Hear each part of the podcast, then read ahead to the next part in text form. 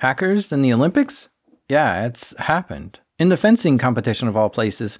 Have you watched Modern Fencing lately? If you watch it, I have one tip for you. Don't blink. Fencing is extremely fast. The blades are whipping through the air. As a spectator, you're trying to see who hit who first. Keeping your eyes on two different swords at once, it's impossible to tell. In fact, it's impossible for the judges to tell too. So they've adopted technology to help. Now, I'm not talking about some high-speed camera. No, it's more technical than that. There's circuitry involved. In order to score a point, your foil or sword needs to apply 0.75 kilograms of pressure to the opponent's target area, which is their head or chest. And you have to directly poke with the foil. Slashing or hitting the target with the side of the foil doesn't count. So, to help the judges figure out who struck who first with enough force, they've added electronic components to the sword and protective gear. Basically, there are wires going up the center of the sword, and at the tip is a little pressure plate. So when you push the tip of the sword with 0.75 kilograms of pressure, it completes the circuit of the sword. And each fencer has a helmet and chest protector, which is wired to the same electronic circuit. So, basically, to add it all up, when the sword is pressed into the opponent's chest or helmet at 0.75 kilograms of pressure or more, an electronic circuit is complete and a point is scored. It's a fairly simple but technical way of scoring in fencing, but this means electronics and computers are now the judges. And you see where I'm going with this, right? In the 1976 Olympics in Montreal, Quebec, this got exploited. Fencing competitor Boris Onishchenko, representing the Soviet Union, rigged his sword. He hacked it and added a button on the grip so that he could push it and complete the circuit whenever he wanted. His plan was to swing at the opponent, push the button, and the computer judge would count it as a hit. So he went up against a British opponent and did just that. He lunged, missed, pushed the button, and a point was scored for Boris. Genius. The judges didn't catch it, and he was now in the lead. But his British opponent protested and said he didn't feel the hit at all, and asked the judges to inspect the sword. And that's when they found Boris's button and disqualified him from the event for hacking.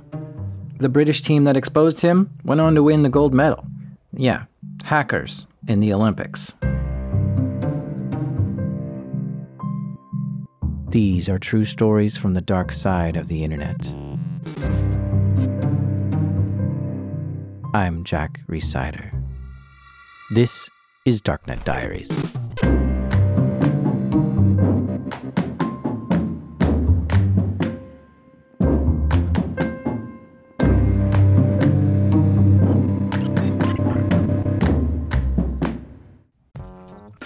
Support for this show comes from Varonis. Guess how many files the average employee can access on their first day of work? 17 million. And most of them they never use. Those files are what these ransomware gangs steal and hold hostage, because companies will pay to get that back. That's why ransomware is such a threat. The blast radius is huge. 17 million files? There's so much valuable data that's easy to get and they can make money from. Do you wonder what your company's ransomware blast radius is? Varonis does a free cyber resilience assessment and tells you how many important files a compromised user could steal and whether anything would beep if they did, and a whole lot more. They actually do all the work, show you where the data is open to, if anyone is using it, and what you can do to lock it down before attackers get inside. They also can detect behavior that looks like ransomware and stop it automatically. You can even get a break on your cyber insurance. If you want to learn more, visit varonis.com/dark. That's spelled Varonis, varonis.com/dark. Support for this episode comes from Oracle for Startups. I think I have to buy a new phone this week. This one I have is running out of space and it's just too slow for my modern usage. But I wonder if startup companies have this same problem, where they start out with some cool new technology to run their business, but over time it starts to slow down, and their underlying architecture just can't handle big customers, large spikes, or the growth that they hope to have. How does a startup find technology that can grow with them?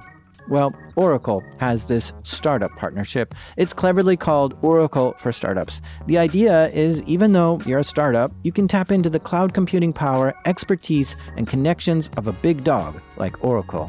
You get free cloud credits and 70% off their cloud services. Plus, with multi-cloud support and no vendor lock-in, you build this any way you want. Now you aren't frustrated and you've got the power to scale and you're free to go after your dream customers. Don't stay stuck. Go check out oracle.com/goto/darknet.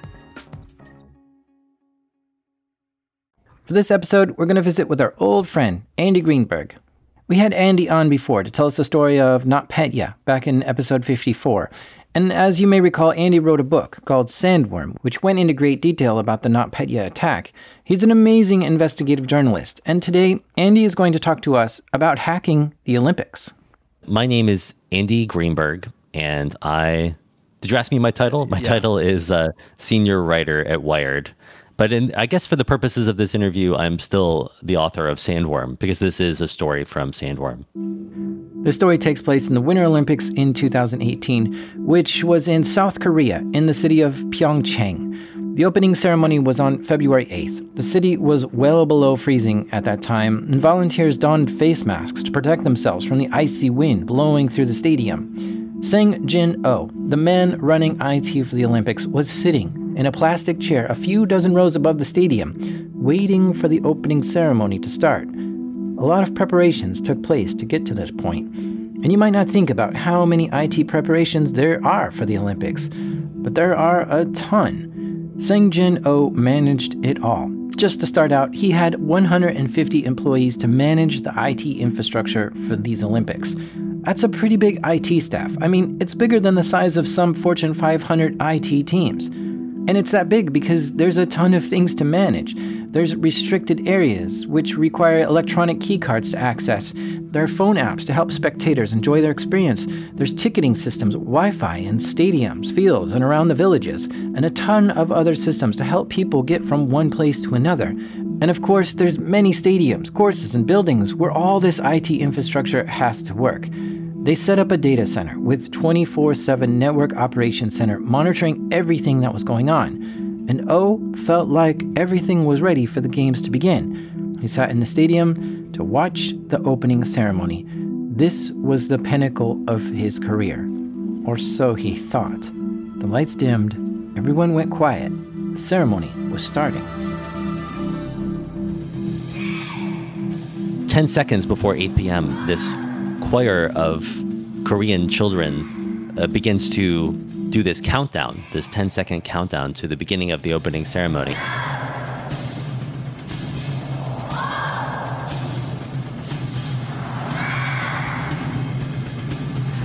And just as they're counting down in Korean, and this is reverberating across the stadium, Sang Jin Oh looks down at his phone and sees that he has this flood of text messages telling him that all of the domain controllers in the Olympics data centers in Seoul are being wiped one by one.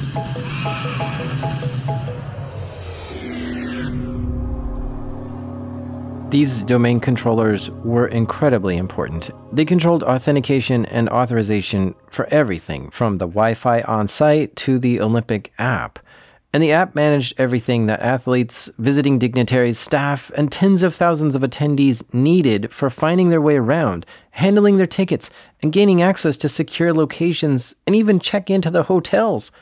Basically, all the stuff that would allow anyone to get access to anything was on the fritz. But he starts responding to his subordinates. He starts texting them back, and then he realizes that he needs to get to the Technology Operations Center in Gangneung. So he gets up, he runs out of the opening ceremony. As he's leaving, he can already hear journalists complaining that the Wi-Fi isn't working in the stadium. The IPTV systems are down across the facility and other facilities around the whole Olympic campus in Pyeongchang. The app seems to be failing as well. People are trying to get into the stadium, and they're unable to access tickets, it turns out. You know, this is perhaps the worst possible news that you could get at this exact moment, as you're hoping to watch this event come to fruition that you've been working on for 3 years. 100 medal events, so a little bit of history is being made during these games in 2018. And I wonder how the organisers are feeling right at this moment. They have worked so hard to get to this stage. Hours, days, years, and this is the culmination. This is it. This is the start. This is the big big moment. As all of this is happening, Oh is running out of the stadium. He meets up with two of the people who work for him on his staff, and they get into an SUV and they start this long drive to Gangneung, this neighboring town. Well, when he arrives, in fact, the staff is in like kind of such a state of, I wouldn't say panic, but sort of disarray, that they're kind of standing up and talking to each other in clumps. They can't even access their email. All of their systems seem to be down. And when we say that all their systems seem to be down, you have to understand just how massive the infrastructure of these games were. We're talking 10,000 PCs, 20,000 mobile devices, 6,300 Wi-Fi routers, and 300 servers, which existed in 2 different data centers in Seoul. All this being managed by a team of 150 IT staffers. We find out later, in fact, the ticketing system, which is integrated into the Olympics app, was broken too, and that some people had been locked out of the opening ceremony. But that was later. In this particular moment, it was chaos. It's hard to focus and troubleshoot one thing when there's a million things going wrong at once. The pressure that the whole world is watching right now makes the stress so much worse. Now, O had followed best practices for setting up the IT infrastructure of the Olympics. His team had done its best to prepare in case something bad happened. Their cybersecurity advisory group had met 20 times since 2015, and they'd done drills for fires and earthquakes and even cyber attacks. But then when the actual moment hit, when the disaster actually came, it was still very shocking. No drills can prepare you for an actual destructive cyber attack of this scale. They know that if they can't fix all of this before the end of the opening ceremony in 2 hours, then a kind of chaos will unfold where 35,000 people leave the stadium and can't figure out where to go next. It'll be this massive embarrassment in one of the world's most wired countries. The team frantically created a workaround to get the official Olympic app working, which would allow visitors to get in and out of the opening ceremony. But their domain controllers and many other parts of the network remained down throughout the entire opening ceremony, causing a lot of problems. Embarrassing, yes. Frustrating, yes. But now that the opening ceremony was over, a new clock started. The IT staff knew they had all night to evict the hackers, rebuild the systems, and try to get the network back up and operational again by the time the first competition started in the morning. So then these poor IT staffers spend the entire night battling to rebuild the entire backbone of the Olympics. They initially bypass all of their domain controllers, which are down. That allows them to bring some services back online, but they know that that's not a stable or secure way to maintain a network. Then they spend hours and hours trying to rebuild everything, but they find that as they're rebuilding domain controllers, for instance, they're being wiped again by some piece of malware in their system. They are able to figure out that it's this one malicious file called winlogon.exe. Ugh, I hate it when hackers do this. The malware was called winlogon.exe, which is also the name of a real process within Windows, a normal, benign, critical process that's required for your operating system to work.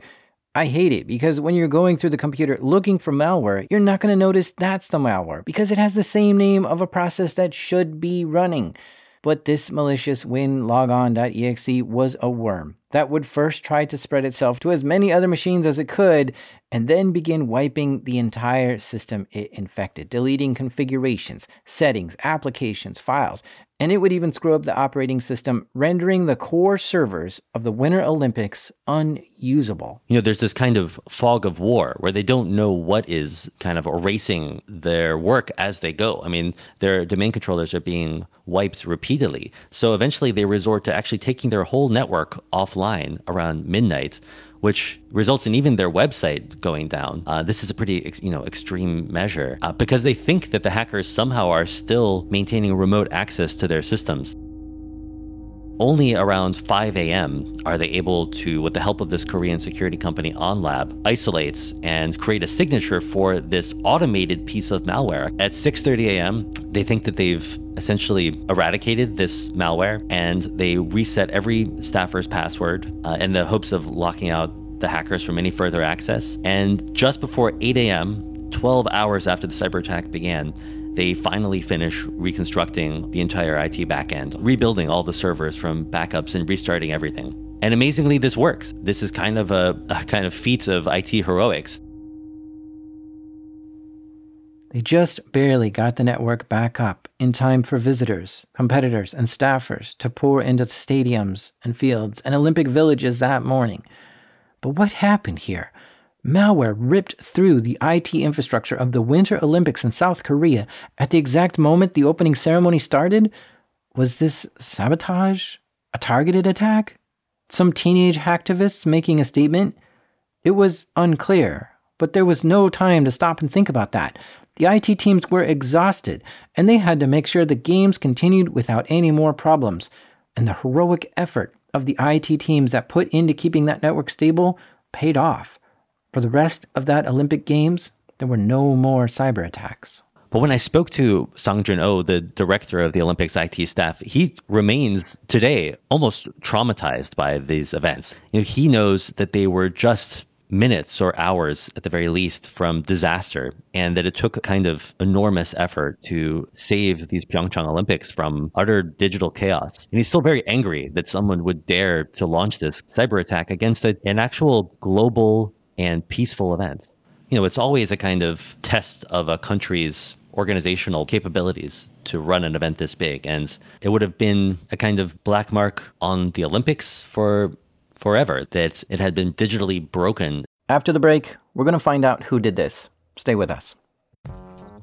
This episode is brought to you by the Jordan Harbinger podcast. Here's a clip from one of his episodes. You're about to hear a preview of the Jordan Harbinger show, where I speak with the infamous Firefest's Billy McFarland from inside federal prison, where he's serving 6 years for fraud and on the hook for $26 million in restitution. This call is from William McFarland, an inmate at a federal prison. Is this the new Billy that we're hearing, or are you the same Billy that tried to pull off the Fire Festival? When I think about the mistakes that were made and what happened, there's no way I can just describe it other than what the fuck was I thinking? I was wrong, and I hope now that I can in some small way make a positive impact. Once you knew that the festival wasn't going to go as planned, why didn't you call it off? So a lot of people don't know, but the decision to cancel the festival was made when I was told that 3 people had died at the event. Thankfully, no one was actually physically hurt in any way. But up until the last second, I believed incorrectly we could pull it off, and obviously I was wrong. We had something called the Urgent Daily Payments Document. Essentially, it was a list of payments that we had to make that day, or else the festival couldn't proceed. In the couple of months leading up to the event, it went from a couple $1,000s a day to a few $1,000,000s a day, where I had to wake up at 9 in the morning, find $3 million by noon, and then make the payments by 4. You had a big vision. I mean, it was huge. And you got so close to something great that everyone wanted to be a part of, and people still want to be a part of it. I have to wonder if there's going to be a Firefest version 2. I assume you wouldn't call it that, but are you thinking of doing something similar? If there's anything that makes you want to create and build and do, it's being locked in a cage for months or years. Are you good to come? For more with Billy McFarland, including lessons learned on the inside and his plans once he's served the time he agrees he rightly deserves, check out episode 422 of The Jordan Harbinger Show. So, we have a major attack on a major sporting event the world is all watching. Who are the usual suspects here? Who would want to attack the Olympics like this? I guess this was maybe my first thought, was that this was probably North Korea, because North Korea has a history of these kind of wanton, irrational cyber attacks against South Korea in particular. They might be incentivized just to try to embarrass their neighbors, who they're always, you know, they remain actually formally at war with South Korea. This is an opportunity to throw a wrench in the works and humiliate their South Korean neighbors. Okay, that makes sense. North Korea definitely has a motive. They've attacked South Korea numerous times and have the capability to do such a thing like this. But it's just shocking to me to think that this is a nation-state sponsored attack, because the Olympics are supposed to be a peaceful event where we can celebrate the world coming together for a friendly sporting competition. But North Korea was not the only suspect. There was one country that didn't get invited to the Winter Olympics that year, a country who's highly competitive and always wins gold medals every Olympics. See, the Winter Olympics just before this was in Sochi, Russia. And there, a bunch of Russians won gold medals and were tested for using steroids and other illegal drugs to enhance their performance. But the tests all came back negative for the Russians. They were all clean. But an investigation years later discovered that some of the tests and samples were swapped before being sent to the lab, which returned a negative result even if the athlete was doping. The Worldwide Anti-Doping Agency and the International Olympic Committee discovered that Russia was doping and faking the drug tests. And because of that, they banned Russia from competing in the 2018 Olympics in South Korea. Russia denied that any doping took place and was furious with this ban. Russia had been banned from these Olympics for doping. Russia had, in fact, already been carrying out a kind of hacking campaign against the Worldwide Anti-Doping Agency, stealing and leaking documents that were designed to embarrass the agency and to show that they were biased, and that their investigation of Russia's doping efforts, which were very real and organized, to show that that investigation was somehow fraudulent or unfair. For Russia to be banned from the Olympics and then hack into the Worldwide Anti-Doping Agency and International Olympic Committee to publish private emails as a retaliation? Yeah, it's definitely sounding like Russia has the motive, capability, and know-how to wage an attack on the Winter Olympics like this. But once we look at the forensics, then that's where it starts to get weirder, because China comes up as well. Like, there's all three. Oh, great. Now China's a suspect, too. Why can't it ever be easy to figure out who's behind these attacks? So, as people began analyzing this malware, they saw that parts of the code were written by Chinese hackers. Specifically, this section of the code appeared in previous attacks done by China, and no other attacking team used code like that. Now, when O's IT team was busily trying to defeat this malware, someone uploaded it to VirusTotal. VirusTotal is a website where you can upload malware, and it'll tell you information about that malware. It's a great tool to help you understand what you're dealing with. But this malware was new, and VirusTotal had no information on it. Now, when new malware gets uploaded to VirusTotal, premium members can get a copy of it to analyze it. So when O's team uploaded it, a bunch of threat research companies downloaded it and started analyzing it. One of those teams who took a look was Cisco Talos. This is a threat intelligence team within Cisco, which is a company that makes networking equipment. Cisco Talos analyzed winlogin.exe, that malicious file that wiped the computers. And it was Talos that gave this worm a name, Olympic Destroyer. So the basic components of Olympic Destroyer were a kind of password stealing tool, and then a component that would use those stolen passwords with remote access features to spread among computers and destroy all of the data on them, essentially by deleting the boot configuration from infected machines and then disabling all of their Windows services and shutting the computer down so it couldn't be rebooted. In some ways, those components looked very familiar in their kind of basic form, resembled two other pieces of disruptive malware, NotPetya and Bad Rabbit, both of which were these worms released in Ukraine and very widely believed to be Russian in origin. Both of those attacks also had contained password stealing tools to spread, and then a destructive wiper as their kind of payload. Interesting that this resembled NotPetya. If you don't know about NotPetya, I highly recommend listening to episode 54, because NotPetya was a major cyber attack waged on Ukraine, knocking a huge portion of Ukraine's network offline, which could absolutely be seen as an act of cyber war. So once again, that's an indicator that this could have been a state-sponsored attack from Russia. But strangely enough, Russia denied this cyber attack on the South Korean Olympics before it happened. The Russian government had actually made a statement about the fact that they had not done a cyber attack against the Olympics before the Olympics began. They said, in fact, that we will be accused of doing a cyber attack against the Olympics, but there will be no evidence, which was a very weird thing. And everybody who saw that, I think, was like, what? We haven't even said anything yet. Why are you trying to deny having done an attack that has not even occurred yet? I mean, it was very weird. Yeah, who knows what to make of that? It's certainly fishy. But then you look at the code, and there's one big problem. Although it kind of had that same shape, it was also kind of rewritten from scratch. Olympic Destroyer didn't seem to actually share any code with NotPetya or Bad Rabbit. Cisco Talos published their analysis, and it was not what the forensic researchers were expecting. Researchers are always looking for answers to this attribution problem, who is behind the cyber attack, because it's often very difficult, but there are fingerprints, there are code links, like similar code used in different pieces of malware, or infrastructure links, like they're using the same servers as the command and control infrastructure for the attack, that sort of thing. Here, it wasn't that there were no clues to provide those answers, it was that there were too many, and they pointed in every different direction. There were, for instance, code matches with malware from the North Korean group called Lazarus that's responsible for the Sony attack and lots of other high-profile attacks. This Olympic Destroyer malware had some of the same wiper code as had been used by those Lazarus hackers. Both wiping components, for instance, deleted files by destroying the first 4,096 bytes, for instance, which seems like a real giveaway that this was North Korea.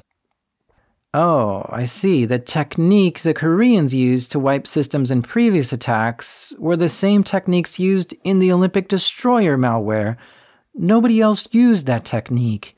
So that shifts the focus back to North Korea. Threat research groups continued to analyze this malware to look for clues. But then at the same time, a security firm called Intezer pointed out that a chunk of the password stealing code in Olympic Destroyer matched with a different hacker group called APT3, which is widely understood to be Chinese. So was it North Korea or was it China? Meanwhile, the security firm CrowdStrike found similarities in parts of Olympic Destroyer with a piece of ransomware that Russian hackers had used called Xdata. It was just a kind of tangle of forensics with clues pointing in every direction. And as soon as you thought that you had come to a conclusion, there was another hypothesis to undermine it. It was just a kind of unprecedented scenario where it seems like the hackers, instead of trying to simply cover their tracks, they had built in tracks pointing in every direction at once. What a wild concept, to build in tracks, which leads to many different sources of who this attacker could be. So were all these false flags, red herrings, distractions from the truth? There was a whole collection of them, and at first glance, at least, it was impossible to figure out what was a real clue and what was a false flag. As you can imagine, this type of thing happens a lot. Hackers typically don't like being discovered and will hide their tracks with distracting clues and false evidence all the time. Like they'll use another foreign language in the code to throw people off, make them think they're from a different country than they're actually from. But what was different about this was just the sheer number of false flags and the sophistication of it. One researcher, Silas Cutler at CrowdStrike at the time, described it to me as psychological warfare on reverse engineers. That it was like every researcher has one clue that they look for as the kind of tell about who is truly responsible for a piece of malware. And in this case, you would find that thing and it would still be a lie. There were false clues planted far deeper than anyone had ever seen before. So how do you find a real clue in a haystack of planted clues? Kaspersky, a Russian cybersecurity firm, started looking at the file's rich headers, the part of the file's metadata that tells you what kind of programming tools were used to make it. And that finally got researchers on the right track. So Kaspersky tried comparing the Olympic Destroyer header with its database of other malware samples and their headers, and it found that there was a perfect match with North Korea's Lazarus hackers and one of their pieces of data wiping malware. So at first, that seemed like confirmation. This really was North Korea. Or was it? One Kaspersky researcher, Igor Sumenkov, happened to have an expertise in these types of rich headers, and he took the analysis a step further. And he checked whether this header actually made sense with the contents of the malware.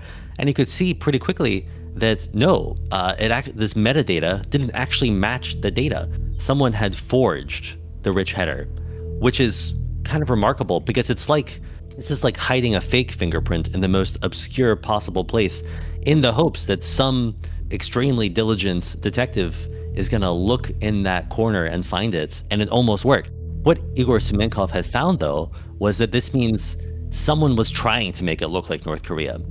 Underneath all of these layers of false flags, he had found one false flag that was provably false, that was clearly forged. And that was an indication that it probably was not North Korea, because it would just be too bizarre to imagine that North Korea had forged their own rich header to implicate themselves. In some ways, this was kind of the first clue about who might really be responsible. Gosh, this is a mind game. North Korea has been known to do some pretty bizarre stuff, but I think this is still a little too bizarre even for them to do. So this made researchers believe this probably wasn't North Korea. But who was it? To figure that out, researchers would have to look beyond the malicious file. The real unraveling of Olympic Destroyer only began when an analyst named Michael Matonis, who worked for FireEye, began to look into it. And he took a different approach still. Rather than looking at the code or the header or the malware at all, he looked at the kind of delivery mechanism for it. He looked at the infected Word documents that he pulled from VirusTotal that had been used as the kind of vehicle to initially infect the Olympic targets. It turns out that as early as November of 2017, prior to the Olympics, months earlier, the hackers behind Olympic Destroyer were seeding out the malware. They were doing the kind of typical thing that state-sponsored hackers do to gain a foothold, sending out infected Word documents, attachments, designed to give them some sort of code execution on a computer inside a target network. So Matonis was able to pull one of those malware-laced Word documents from VirusTotal and examine it. As researchers typically do, he started searching through his own archive of malware, trying to find anything that matched it, and he couldn't find anything. There was nothing, no kind of clear match. But he did find that there was a collection of files that kind of roughly resembled it, that used some of the same hacking tools that seemed to be obfuscated in the same way. And when he started to pull apart how that obfuscation worked for each of these kind of suspicious attachments, he saw that they had been created with the same tool called Malicious Macro Generator. It looked like the initial infection of the Olympic network began with a phishing email. There was a document sent to a bunch of staffers, and if you open that document, it ran a malicious script or set of macros. Antivirus and operating systems should have stopped the macros from running, but these macros were created with a tool called Malicious Macro Generator, which tricks the computer into thinking the commands are perfectly fine and allowed and not dangerous. So Matonis examined these phishing emails and attachments in further detail. He was able to narrow down this big pile of attachments to just a few that all shared these characteristics. Once he started to look at those documents, they began to look rather familiar in their targeting. One seemed to target Ukrainian LGBT activist groups. Others were targeting Ukrainian companies and Ukrainian government agencies. That was the first real red alert moment, something very ominously familiar for him, because I think we all know by now that Ukraine is the favorite hacking target of Russia, that Ukraine, in fact, has been digitally and physically abused by Russia for years now, since the beginning of the Russian invasion in Ukraine in 2014. Matonis was beginning to find some solid evidence that whoever was behind the Olympic attack had targeted these Ukrainians in the months prior. And that is probably not North Korea, and it's probably not China. Matonis was getting closer to figuring out who did this, but the clue that finally closed the case appeared when Matonis started looking at the IP addresses that these malicious Word documents used to communicate with their command and control servers. He would check the domains that these Word documents were designed to phone home to, but then also check every IP address that domain had ever lived at to kind of create this branching forensic chart. And a few steps down that tree of connections, he found this one domain, accountloginserve.com. For Matonis, who has a kind of photographic memory, this immediately just lit up for him like neon. He recognized that domain immediately. Russian hacking of the 2016 campaign went a lot deeper than previously known. That's what current and former counterintelligence officials told Congress today. As of right now, we have evidence of 21 states, or election-related systems in 21 states that were targeted. In 2016, Russians hacked the U.S. State Board of Elections in a number of states, including Arizona and Illinois. the hackers accessed voter rolls for hundreds of thousands of voters. A year later, the FBI put out an alert for this group. The FBI was warning in this case that those same hackers were now sending out phishing emails and that the domain that they were using was account-loginserve.com. And Matonis immediately remembered this. And that was the moment for him when all of this came together. Both hacks had used the same domain, accountloginserve.com. This meant that whoever owned that domain was responsible for both the hacks on the U.S. State Boards of Election and the 2018 Winter Olympics. This was the smoking gun that tied it all together.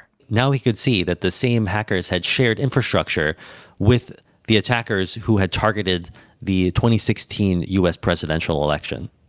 This seemed to tip the evidence in one direction. The Russian government was responsible for creating Olympic Destroyer. There may have been clues implicating North Korea and China, like IP addresses routed through North Korean servers and code and functionality linked to the Chinese hacking groups, but fingerprints that matched the targeting of Ukrainian LGBT groups and voter rolls in the US elections? This means more fingers point to Russia than any other suspect.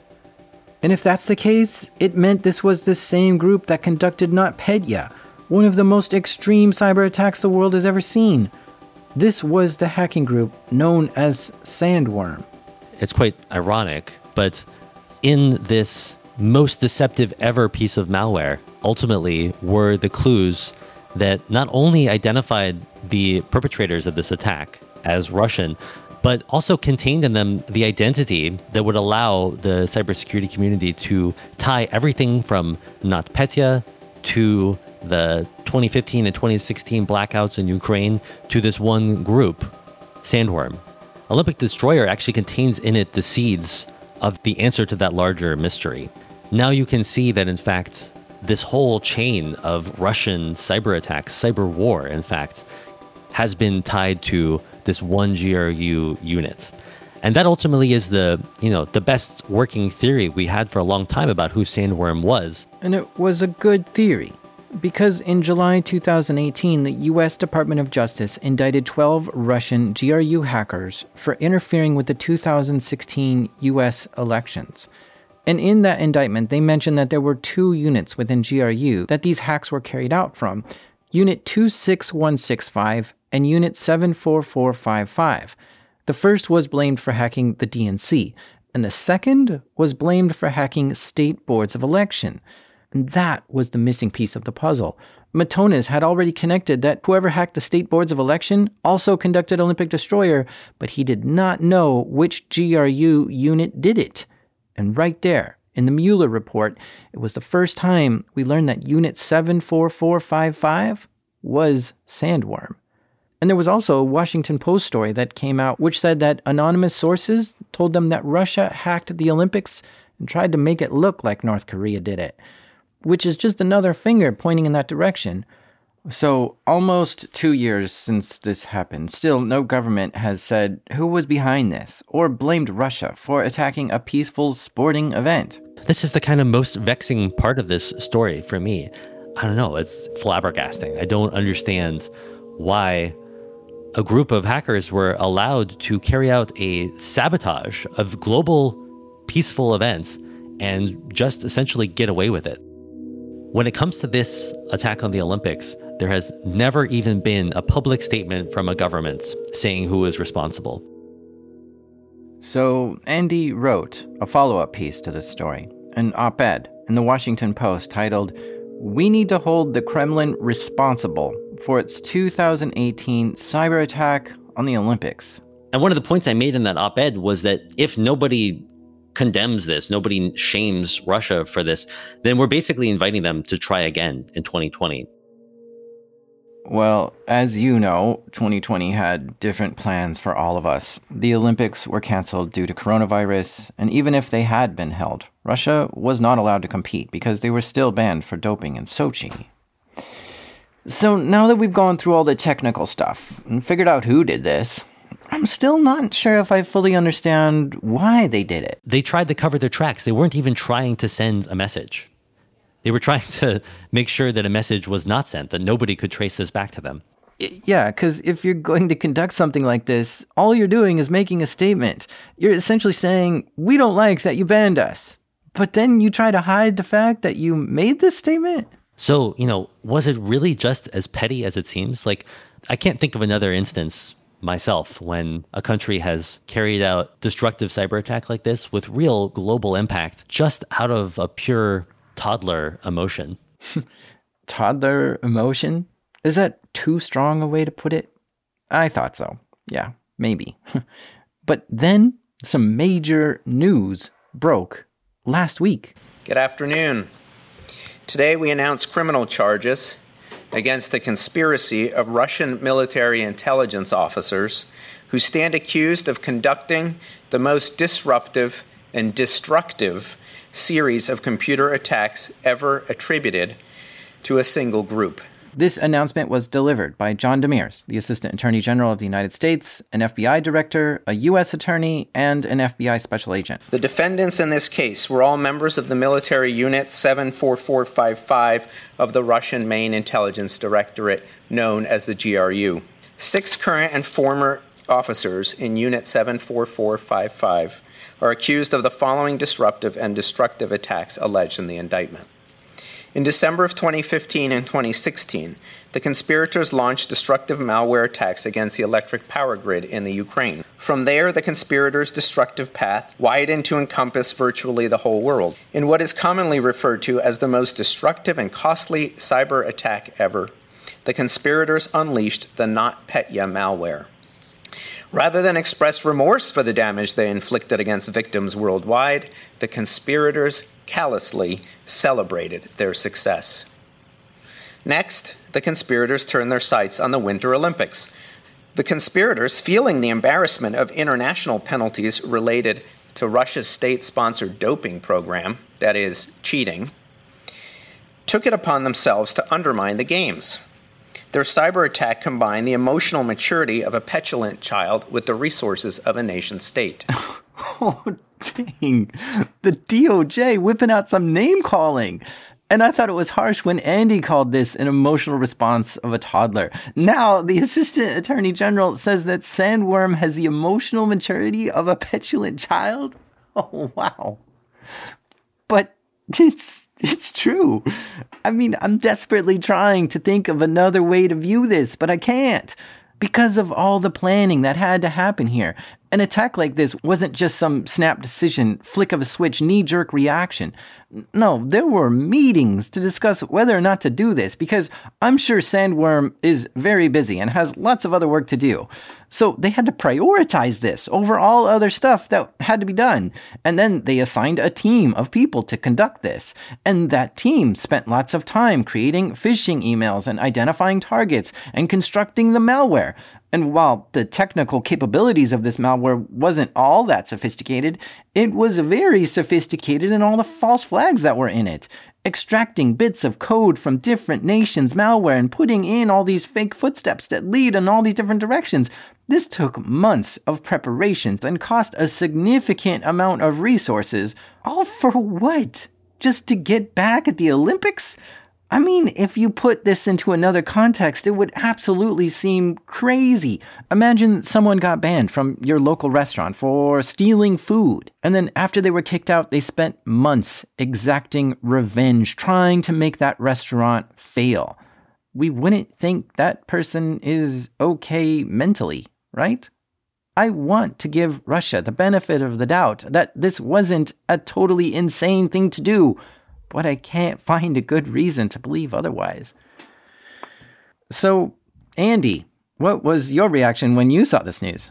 Well, it was kind of bizarre, kind of gratifying. I mean, it's a kind of closure in a way. Like this is not only a kind of first real accountability that any government has tried to create for Russia after carrying out this attack on the Olympics. It's the first time that we've seen most of these faces of a group of hackers. Sandworm, sort of main characters of my book, I've been tracking for 5 or 6 years. So, you know, it's the kind of coda to the story for me in some ways. Yeah, so this indictment lists the names and photos of 6 of the people who carried out this attack. And it's really wild to see pictures of the people who did this. This is one of those kind of remarkable times when you see the extent of the, you know, US or Five Eyes intelligence collection reach, that they're able to get inside of these people's networks, to hack the hackers, I imagine, to the degree that they're able to come up with names and get photos to know who exactly coded what parts of the malware. You know, they really are all up in these people's systems, it seems. So this indictment, what does it mean? How does it change anything? Well, it's the first time that any government anywhere in the world has explicitly called out Sandworm for this attack on the Olympics and tried to, you know, condemn them, hold them accountable, punish them in some way. So it's huge, and it's what has been lacking for more than 2 years. The indictment released last week is 50 pages long, and it has interesting details about what hacks took place and what were all the targets. The thing that really struck me was that among Sandworm's targets that we didn't know about previously were two timekeeping partners of the Olympics, other organizations that were responsible for the actual timekeeping and Olympic events. So, you know, what that implies to me is that Sandworm was trying to corrupt the actual results of some of these sporting events, and not just the Wi-Fi Olympics app and the ticketing systems and the display screens around the venues. You know, they were trying to actually mess with the results of the games, which is kind of almost just like poetic given how they tried to mess with the results with doping over so many years. This is kind of the digital spoiler equivalent. So they were banned for doping from the Olympics. Don't you think with this indictment coming out that this is going to lengthen that ban or make it worse for them? Yeah, I have to imagine that's true. I mean, they have suffered bans for every other kind of cheating that they have attempted.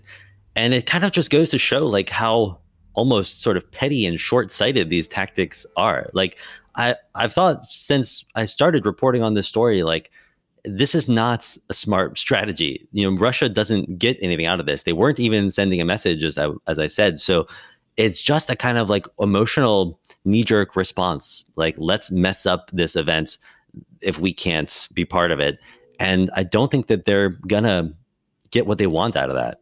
Oh, and some other news came out on the same day of this press conference. We just learned that U.S. intelligence and U.K. intelligence had been tracking attempts, reconnaissance by Russian hackers who were preparing to carry out a similar sabotage of the 2020 Olympics in Tokyo, which is what you would expect if nobody, you know, tries to hold Russia responsible or shame them for the first one.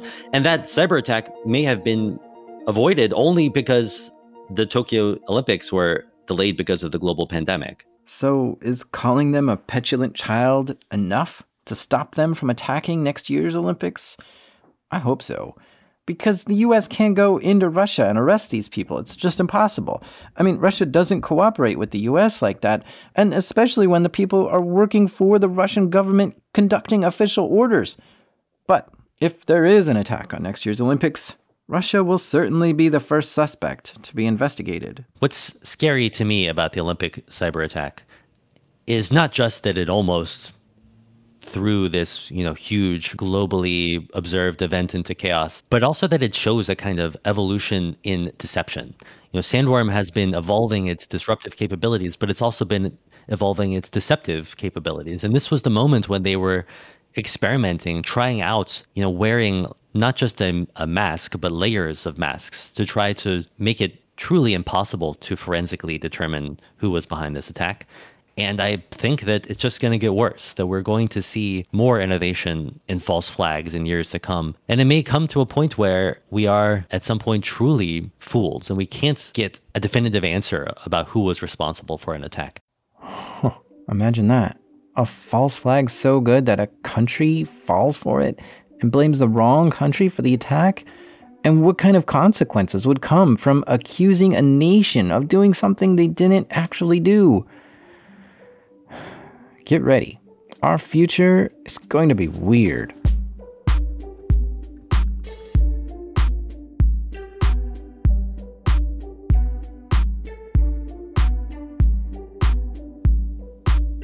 A very big thank you to Andy Greenberg for sharing the research he's conducted on this, but this story is actually part of a bigger story around the hacking group Sandworm, and Andy wrote a whole book about this hacking group. The book is called Sandworm, and the paperback version just came out this month. I read every page and I just couldn't put it down. I absolutely loved it. If you like this podcast, you will love the book Sandworm. I'll have an affiliate link to the book in the show notes. This show is made by me, the Good Rabbit, Jack Recider. This episode was produced by Eileen Guo and Alana Strauss. Original score and sound design by Garrett Tiedemann. Editing help this episode by the super duper Damien. Our theme music is by the mysterious Breakmaster Cylinder. And even though a few hours of trial and error will always save you a few minutes of looking at the manual, this is Darknet Diaries.